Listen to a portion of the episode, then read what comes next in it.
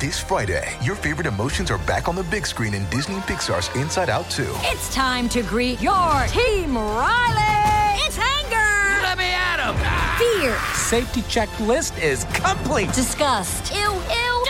Sadness is in the house! Oh no. Hello, I'm anxiety. I'm one of Riley's new emotions. Disney and Pixar's Inside Out two. There's a part two? We're going! Rated P G. Parental guidance suggested. Only in theaters Friday. Get tickets now. If you've got a thirst for knowledge that never quits, Bright Side podcasts are just what you need. Whether you're into recent discoveries, space exploration, true stories, or useful tips for self-improvement, psychology, gadgets, or just your day-to-day routine, there's something for everyone. How much would a pinch of sand be worth to you? How about without the elements of gold or platinum mixed into it, just moon dust? A recent auction sold it for half a million dollars, for literally just a pinch of what's on the moon. But this apparently valuable minuscule amount of dirt was valued purely on its historical relevance. That pinch of sticky moon sand was from a small pouch that was collected by Neil Armstrong on the Apollo eleven mission in nineteen sixty-nine. It was a huge piece of human history and a physical reminder of when man first landed on the moon.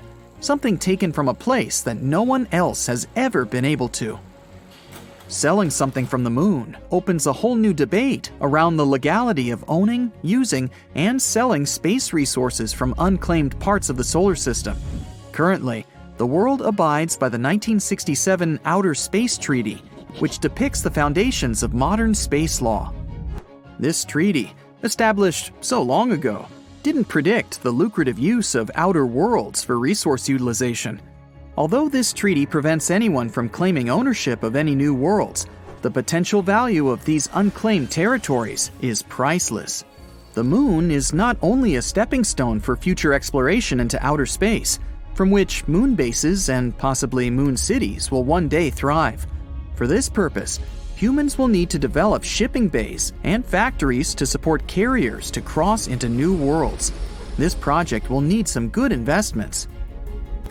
Mining stations will provide the economy of the hypothetical moon city. There will be infrastructure and transportation to the moon and back again. All of this will cost a lot, way more than a reminder of when man first walked on the moon. So, apart from moon dust, what else could be valuable on the moon? There is value in the resources on the moon. We don't know the exact numbers, but it's estimated that there is more than was thought in the past. The Earth's natural satellite is believed to be abundant with iron, nickel, and cobalt, amongst many more.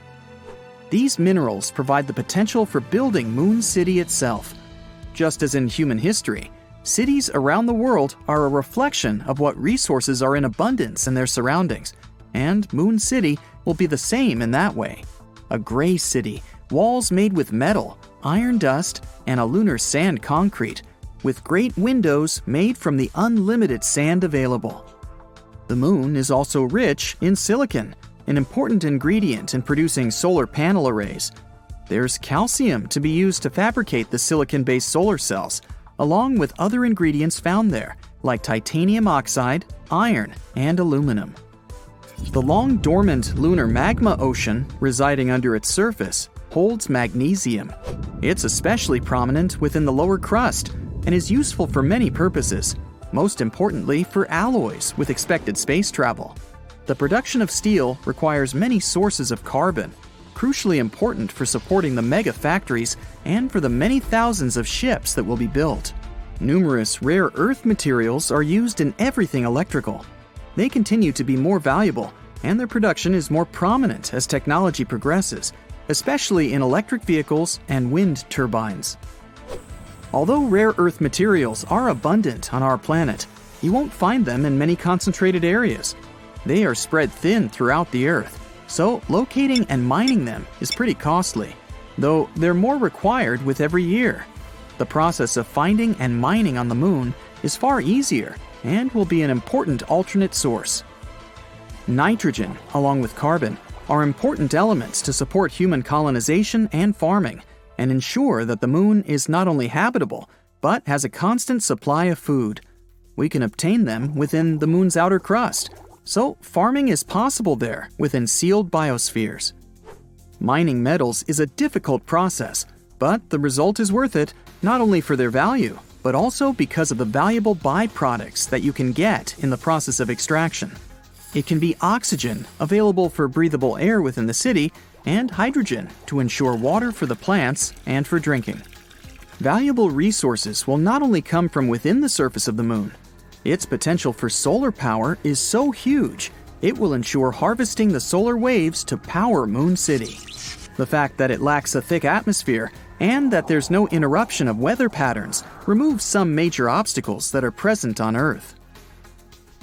The energy created could be sufficient for all requirements on the moon, and, in the short term, may also help solve many of Earth's power concerns. Extracting resources and manufacturing requirements will be significant as time carries forward. As Moon City is going to grow, and humans will reach further into outer space, it will require more and more energy. The output to factories and production on the moon will become so elaborate that they will need alternate sources in reserve. Atom-powered fusion will be an important source of energy with no dangerous byproduct. It will be safer than the technologies of today that use uranium.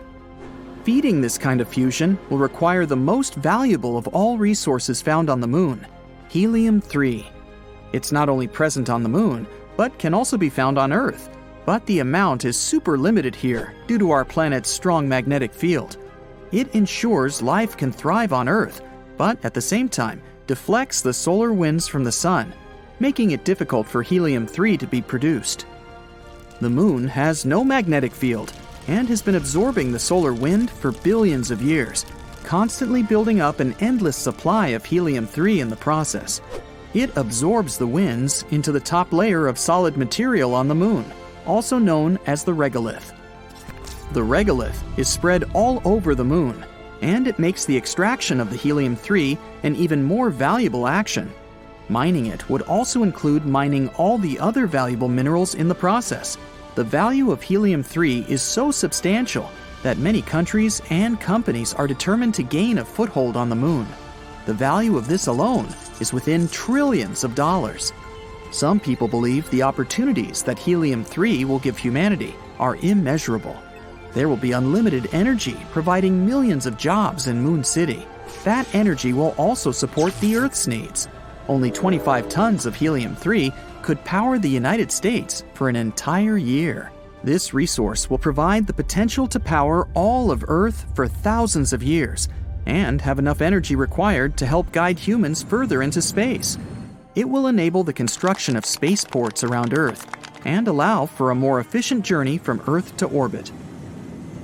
From there, people will be transferred to shuttles destined for other locations throughout the solar system. The lengths of spaceflight will be reduced significantly, creating more frequent flights toward Mars. Further ports will be erected around its orbit, supporting new colonies to reside on its surface.